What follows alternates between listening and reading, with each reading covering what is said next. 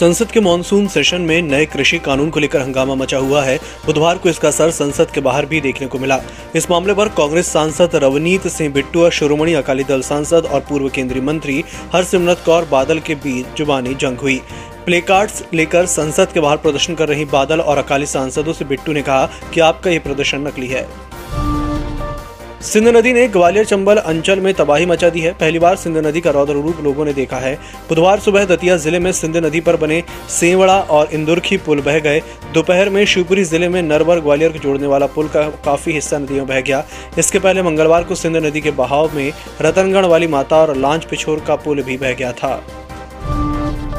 भारतीय मुक्केबाज Lovlina Borgohain Tokyo Olympic में गोल्ड जीतने का सपना तो पूरा नहीं कर पाईं, लेकिन कांस्य पदक जीतने में सफल रहीं। उन्होंने बुधवार को कहा कि पिछले 8 साल के लिए उनके बलिदानों का ये बड़ा इनाम है। भारत ने पुरुषों की फ्री स्टाइल रेसलिंग के 57 किलोग्राम वर्ग में कम से कम सिल्वर मेडल पक्का कर लिया है। रवि कुमार दाहिया ने कजाकिस्तान के नूर इस्लाम सनायेव के खिलाफ शानदार वापसी करते हुए जीत दर्ज की और फाइनल में एंट्री की। दिल्ली में 9 साल की दलित बच्ची से रेप और हत्या के मामले में कांग्रेस नेता राहुल गांधी ने बुधवार को पीड़ित परिवार से मुलाकात की है। इस मुलाकात के बाद राहुल ने कहा कि पीड़ित परिवार इंसाफ चाहता है और उन्हें कुछ नहीं चाहिए। पीड़ित परिवार का कहना है कि उनके साथ न्याय नहीं हो रहा, इसलिए उन्हें मदद की जरूरत है। कर्नाटक में बुधवार को बसवराज बोम्मई की सरकार में मंत्रिमंडल विस्तार कर 29 विधायकों को मंत्री पद की शपथ दिलाई गई। इस सरकार में किसी को मुख्यमंत्री की कुर्सी नहीं मिली, जबकि येदुरप्पा की पिछली सरकार में 3 डिप्टी CM बनाए गए थे।